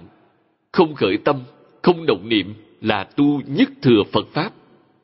Quý vị thật sự học hiểu thì mỗi ngày xem tivi sẽ tu hành ngay nơi đó. Quý vị tu A-la-hán hay tu Bồ Tát hay tu Phật. Chẳng biết tu thì sao? Chẳng biết tu sẽ tu nhân thiên, tu Atula, tu súc sanh, ngạ quỷ, địa ngục. Đều là trong một niệm. Thật đấy, chẳng giả đâu. Quý vị học tập những thứ giết, trộm, dâm, dối từ tivi. Đó là tam ác đạo. Quý vị đang học tam ác đạo. Quý vị xem tivi, đây là tốt, là thiện, tự nhủ, ta phải học theo. Chẳng tốt thì ta phải sửa đổi, hối lỗi, ta có những điều xấu ấy hay không? Nếu có lúc ta phạm những lỗi ấy, ta trở nên giống như họ. Đó chính là tu nghiệp nhân thiên. Thứ gì cũng chẳng chấp trước là A-la-hán. Thứ gì cũng chẳng phân biệt là Bồ Tát. Quý vị thấy đó, cùng xem tivi như nhau, nhưng mỗi cá nhân thành tựu khác nhau. Có người xem tivi bèn thành Phật, thành Bồ Tát. Có người xem tivi bèn đi vào địa ngục. Do vậy, tổ sư Đại Đức trong tông môn thường hỏi học trò một câu. Ngươi có hiểu không? Câu này có ý nghĩa vô lượng sâu rộng. Quý vị có hiểu ý nghĩa hay không? Quý vị hiểu thì sẽ thành Phật, thành Bồ Tát. Không hiểu thì sao? Không hiểu sẽ vào tam đồ. Do vậy, lìa hết thảy các tướng hư vọng là bảo quý vị lìa trong tâm, chẳng phải là bảo quý vị lìa nơi sự. Sự chẳng có chướng ngại, sự sự vô ngại, trong tâm không có chướng ngại.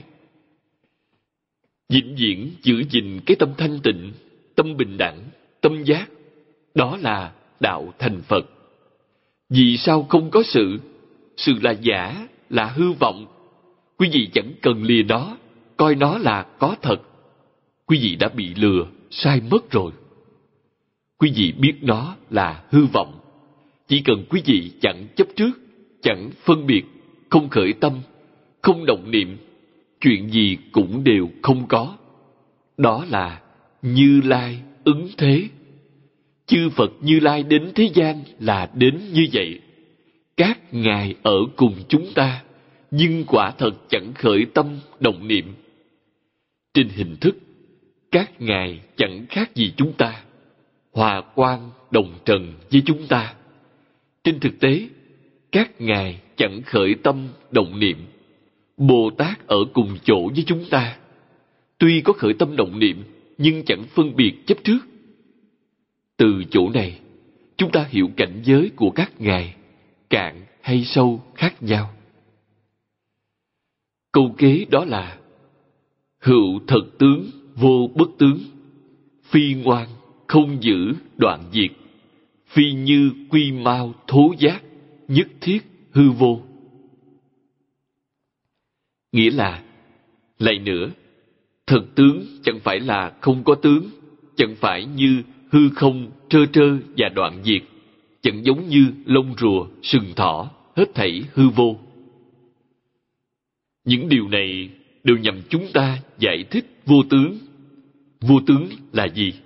Vô tướng là lìa hết thảy các tướng hư vọng. Vô tướng là ly tướng. Phải nhớ điều này. Chứ chẳng phải là lìa khỏi tướng. Chẳng có ý nghĩa ấy. Ngay nơi tướng mà lìa tướng. Tướng ở ngay trước mặt. Biết nó là hư vọng. Quý vị sẽ chẳng chấp trước. Đó gọi là ly tướng. Trọn chẳng phải là tiêu diệt tướng. Nếu hiểu ly tướng là tiêu diệt tướng thì trật mất rồi. Do vậy, tiếp đó, cụ hoàng giảng, thần tướng chẳng phải là không có tướng, chẳng phải là hư không trơ trơ, chẳng phải là đoạn diệt. Phật Pháp nói, vô bất tướng. Nếu quý vị hiểu lầm vô tướng là không, không là gì? Thứ gì cũng đều chẳng có, hiểu vô tướng là như vậy thì sai mất rồi. Không có thứ gì giống như chúng tôi vừa mới nêu tỷ dụ, màn hình tivi trống không, thứ gì cũng đều chẳng có, nhưng sắc tướng trong mỗi băng tầng là có. Chúng ta xem tivi lập tức phải thấu hiểu không và có chẳng hai. Chân không là gì? Chân không biết tất cả sắc tướng là giả tướng hiển hiện trên màn hình là giả nhưng màn hình có ô nhiễm hay không? Chẳng có ô nhiễm, chẳng ô nhiễm mảy may. Vì sao biết là không ô nhiễm? Tắt tivi chẳng phải là không thấy nữa sao? Chẳng lưu lại dấu vết gì? Sau đó mở lên.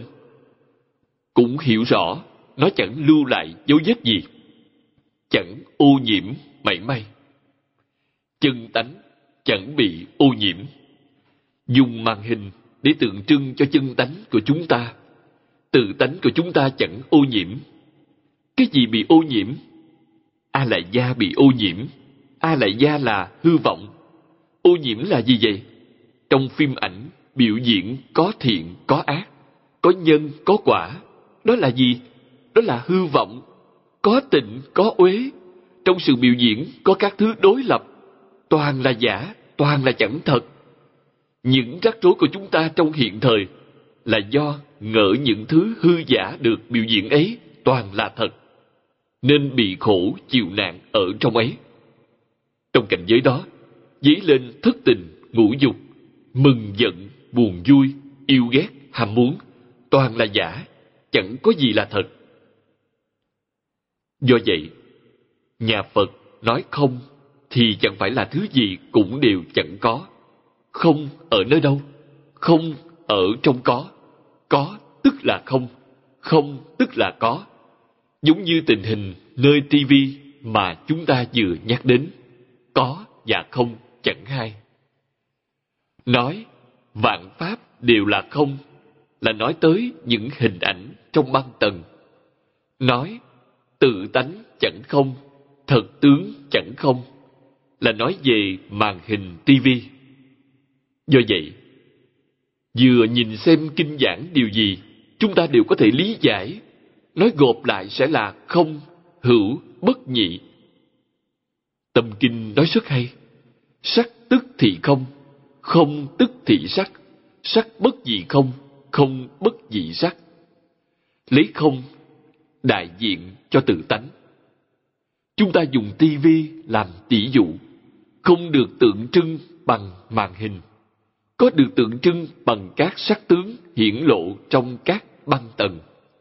Sắc tức thì không, không tức thì sắc, sắc bất dị không, không bất dị sắc. Bất dị là giống nhau, sắc là không, không là sắc. Cho nên chấp trước sắc, mà cũng đừng nên chấp trước không. Hệ chấp trước là trật rồi, cũng cho nên chấp trước nhị biên, thì quý vị mới thực sự khế nhập cảnh giới. Đó là chân tướng, tức là chân tướng của vũ trụ và nhân sinh. Quý vị thật sự khế nhập cảnh giới, chẳng chấp trước, bèn khế nhập. Nhập như vậy còn cạn, chẳng sâu. Vì sao? Quý vị chẳng chấp trước, nhưng chắc là còn phân biệt. Nếu chẳng phân biệt, sẽ nhập càng sâu, đến mức chẳng khởi tâm, chẳng động niệm, bèn khế nhập, viên mãn. Viên mãn thì chính là Phật, thâm nhập là Bồ Tát. Thiện nhập tức là nhập nông cạn, là A-la-hán. Nói theo cách bây giờ, A-la-hán, Bồ Tát, Phật là các danh xưng học vị trong Phật giáo. Quý vị khế nhập thần tướng sâu hay cạn khác nhau, nhưng đều nhập cảnh giới. Phật giống như học vị tiến sĩ, đây học vị tối cao, Bồ Tát là học vị thạc sĩ, A-la-hán là học vị học sĩ, tức là cử nhân. Thật sự, khế nhập thì gọi là học Phật, chưa khế nhập tức là ở ngoài Phật môn. Dụng công cách nào? Quý vị chẳng lấy được học vị, giành được học vị mới được coi là đệ tử Phật thật sự, là học trò của Thích Ca Mâu Ni Phật. Đạt được học vị bằng cách nào? Buông xuống là được. Quý vị chịu buông xuống, không buông xuống sẽ chẳng được. Vì sao buông xuống? Do là giả, chẳng thật. Nếu là thật, sẽ chẳng cần phải buông xuống, giả mà. Có phải buông thân thể xuống hay không? phải buông xuống giả đó. Vì sao? Thân có sanh lão, bệnh tử, chẳng thể tồn tại vĩnh hằng. Trong Phật Pháp nói, chân, giả, thì định nghĩa và tiêu chuẩn là chân là vĩnh hằng, bất biến, đó là chân. Chỉ cần nó có thể biến thì cũng không phải là chân. Vì vậy, động vật có sanh, lão, bệnh tử nên là giả. Thực vật có sanh trụ dị diệt nên cũng là giả. Khoáng vật, thậm chí tinh cầu có thành trụ hoại không nên cũng là giả. Vì thế, phàm những gì có hình tướng đều chẳng thật. Buổi tối, chúng ta nhìn lên bầu trời, thấy vô lượng tinh cầu, vô lượng tinh hệ đều là thành trụ hoại không, đều chẳng thật, không có gì là thật. Chúng giống như những tướng được hiển hiện trên màn hình. Quý vị đừng nghĩ chúng là thật, toàn là giả. Những thứ ấy do đâu mà có? Trong giáo pháp Đại Thừa, đạo lý này được giảng rất sâu. Chúng do ý niệm của chúng ta sanh ra. Tạo hóa là gì? tạo hóa là ý niệm quý vị không khởi tâm không động niệm thì trong vũ trụ không có vật chất mà cũng không có tinh thần ý niệm vừa động hiện tượng vật chất và tinh thần đều hiện ra. Thật vậy giống như màn hình tivi chúng ta chưa vặn lên hay tắt máy đi thứ gì cũng đều chẳng có. Đó thường tịch quan tịnh độ trong nhà phật. Ý niệm vừa mới động hình tướng bèn xuất hiện đó là cõi thật báo. Nếu lại phân biệt thì là tứ thánh pháp giới, lại còn chấp trước sẽ là lục đạo luân hồi. Nếu chúng ta hiểu rất rõ ràng, rất minh bạch những khái niệm ấy, sẽ sống rất khoái lạc trong thế gian này. Trong Phật Pháp nói là Pháp hỷ sung mãn, thường sanh hoan hỷ tâm. Pháp hỷ ấy chẳng do bên ngoài kích thích, chẳng phải do quý vị gặp chuyện gì vui vẻ, phát tài, chẳng phải vậy. Chẳng dính dáng đến những thứ ấy, chẳng liên quan mảy may, mà từ tự tánh lưu lộ ra. Câu đầu tiên trong luận ngữ là Học nhi thời tập chi, bất diệt duyệt hồ. Nghĩa là học rồi tập luyện, chẳng vui lắm sao? Sự hỷ duyệt ấy là pháp hỷ. Nói theo Phật Pháp, quý vị học tập Phật Pháp, đạt được thụ dụng, thật sự hoan hỷ. Sự hỷ duyệt từ nội tâm lan tỏa ra ngoài. Thực sự hoan hỷ, đó gọi là pháp hỷ. Pháp hỷ sung mãn, thường sanh tâm hoan hỷ. Sự hoan hỷ ấy chúng ta gọi là sự dưỡng sinh của con người, là nhân tố quan trọng nhất trong phép dưỡng sinh. Do vậy, cổ nhân đã nói, nhân phùng hỷ sự, tinh thần sản. Nghĩa là con người gặp chuyện vui, tinh thần sảng khoái. Suốt ngày từ sáng đến tối vui vẻ, làm sao thiếu tinh thần cho được? Làm sao người ấy chẳng khỏe mạnh? Quý vị khế nhập cảnh giới này sẽ quên mất tuổi tác. Quên mất tuổi tác thì tuổi thanh xuân tồn tại mãi. Tuy tuổi tác đã cao, nhưng chẳng già. Thật đấy, chẳng giả đâu. Con người già đi như thế nào? Đến năm mươi, sáu mươi tuổi, bèn già nua. Là vì người ấy mỗi ngày nghĩ đến tuổi già, vừa nghĩ sẽ lập tức già đi. Đặc biệt rõ rệt nhất là gì? Về hưu. Trong quá khứ, nhiều đồng học, bạn bè của tôi, lúc đang làm việc, giữ chức vị, họ chẳng nghĩ họ già, làm việc vô cùng hăng hái, vừa về hưu, già rồi mới về hưu. Về hưu, bèn ngay lập tức nghĩ đến tuổi già. Hai năm chẳng gặp mặt, hình như họ đã già đi cả chục tuổi. Cớ sao trở thành nông nổi ấy? Già rồi sẽ như thế nào? Họ nghĩ đến bệnh, chỗ này đau đớn, chỗ kia nhức nhối, thường vào bệnh viện. Bệnh một thời gian đã nghĩ tới cái chết. Kết quả là chết thật. Họ đều khuất bóng rồi. Rất nhiều đồng học, bằng hữu đều đã mất. Cớ sao mất nhanh như vậy? Tư tưởng chẳng đúng, hiểu sai rồi.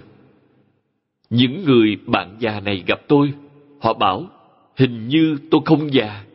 Vì sao không già? Chưa từng nghĩ đến già. Mỗi ngày nghĩ tới kinh bổn. Ta phải giải thích cho mọi người như thế nào. Giảng giải rõ ràng, minh bạch những thứ trong kinh bổn. Chưa hề nghĩ đến già. Tuổi tác mỗi năm một tăng. Nhưng thật sự chẳng già. Bất luận tinh thần hay thể lực dường như đều giữ nguyên tình trạng cũ. Năm 26 tuổi học Phật. Mỗi năm đều giữ nguyên tình trạng như thuở 26 tuổi. Mỗi cá nhân đều có thể làm được như vậy. Đây là Phật Pháp ban cho chúng ta lợi ích chân thật. Hôm nay, thời gian đã hết. Chúng ta học tới chỗ này. A-di-đà Phật.